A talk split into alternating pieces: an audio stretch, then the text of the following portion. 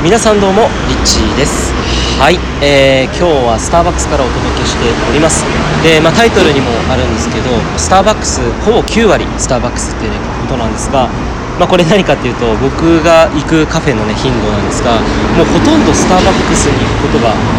多いというかねほぼほぼスターバックスかなっていう感じ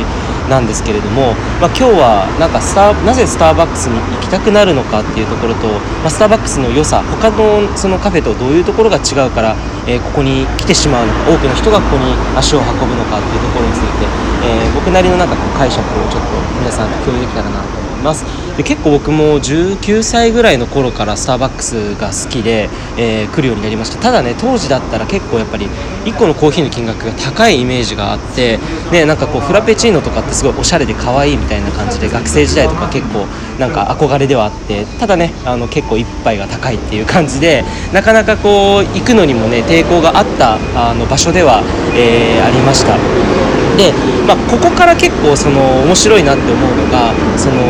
何て言うんだろうなスターバックスってその10代から見たスターバックスっていうところで、まあ、僕が体験したスターバックスっていうのはまさに今話したようにちょっとこうファッションが入っているのかなっていう思うんですね。そう。でファッションから入るものっていうのはこう割とこう憧れそうなりたいとかあここに行きたいとかそこに行く自分がなんかこういいみたいなそういうね認識からあの憧れみたいなね、えー、部分からこう入っていくっていうところが、まあ、10代から見たスターバックスかなっていうのね思いました。結構その若い頃っていうのはアルバイトでね貯めたお金でやっとこさこの何て言うんだろうなあのカフェには行きたいけれどもまあでもちょっとこうおしゃれな場所でね行きたいっていうとやっぱりこうスターバックスが結構10代そうですねまあ18歳とか17歳とかだともう本当に手が届くか届かないかみたいなね、まあ、でも今見ると小学生でもたまにねスターバックス友達同士で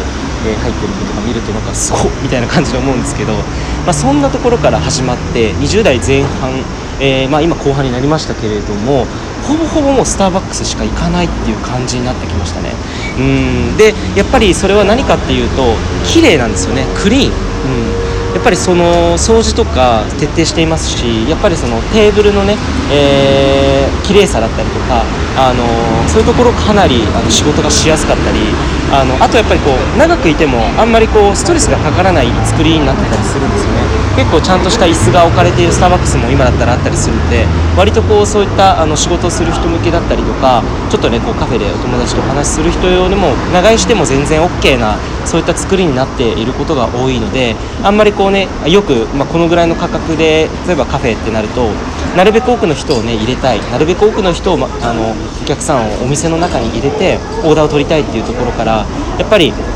なその回転率を上げるために椅子をね高くしたりとかちょっとこうストレスがかかりやすいような、まあ、作りであえて作ってて、えー、内装したりすると思うんですけどやっぱスターバックスっていうのはそういう意味では結構お店によっては、まあ、木のね作りの椅子もあったりするかもしれませんが基本的になんかこうリラックスしやすいような作りになっているのかなと思います。やっぱりこう空間作りとかもかなりこだわっていると思うのであのもちろんその代官山蔦屋だったりとか大人蔦屋っていうのがあると思うんですが例えばまあロースタリーとかもそうですよね。ものすごくこの空間作りかなりそこにコストをかけていたり、えー、すると思うんですよね。なので、まあ、他のやっぱりお店と比べると結構居心地がいい圧倒的に居心地がいいのがスターバックスかなって思っています。あの結構そのちょっとね金額が高いチェーン店のカフェとかとも比べても、まあ、なんだかんだやっぱりここに戻ってきてしまうっていうのはもうまさにこのスターバックスのね、まあ、サードプレイスっていうコンセプト、えー、家でもなく仕事場でもなく、まあ、第3の場所、うん、そんな風にまさになってしまっているのかなっていうね、まあ、これは本当にそのビジネスの形としてはすごく、あの素晴らしい形になっていて自然とそういう風になって、えー、まあ、僕自身も毎日毎日スターバックス行ってるような感じではあるんですけどあともう一つは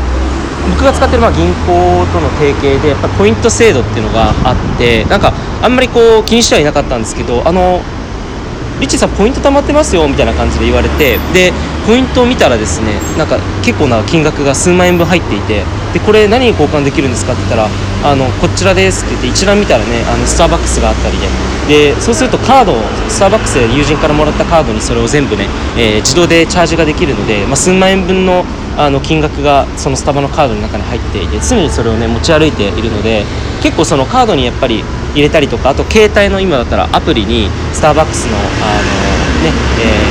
金チャージしたねカードみたいな代わりにスマホのアプリで利用できたりもするのですごく、まあ、購入も便利です。あの予約して例えば10分前にねスターバックスの近い店舗を探してそこを予約してあのお店に例えばもう先にオーダーを入れとくんですよね。カフェラテ1個とか、えー、アイス少なめとかって言ってやってオーダーするともうすぐにね10分後とかにお店に到着した時には用意されてたりとか、まあ、そんな風に結構サービスのスピードサービスの、えー、工夫っていうのがたくさんあるのかなっていうふうにえー、思います。他のねカフェと比べると結構そういうところがあの違うかなっていうふうに思っています。あとは何ですかね結構そのうんでもやっぱりこう毎回毎回進化してきているっていうのをなんか感じますよね、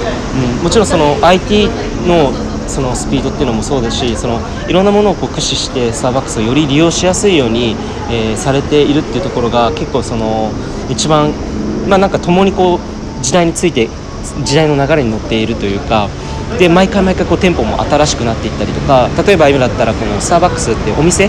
カフェっていうコンセプトだけでなくてその1人1人時間その要は忙しい人とかもっとこう集中したいっていう人用に、えー、銀座にね新しくできた店舗ではその貸し出し、まあ、1時間例えばいくらみたいな感じで、えー、1人の、ね、スペース、うん、個人スペースプライベートスペースを提供したりとかっていうサービスも開始していたりとなんかこうそのそれぞれのやっぱりニーズに合わせてスターバックスに来る層スターバックスに来るお客さんの仕事のライフスタイルに合わせたりとか、まあ、そういうところに結構あのサービスをね、えー、考えて提供しているっていうところってなかなかやっぱり少ない意外と少なかったりすると思うんですよね。でやっぱそれだけできるっていうのはいろんなその実験をやっているっていうところとかまあそのいろんなその規模を大きくやっているっていうからこそ、まあ、できる資金もあってできるっていうところではあると思うんですけど、まあ、だからこそ使いやすい、えー、カフェとして、えー、多くの人が利用しているんじゃないのかなというふうに、えー、思います、まあ、そんな感じで結構スターバックスのプロモーションの音声みたいにはなってしまったんですけど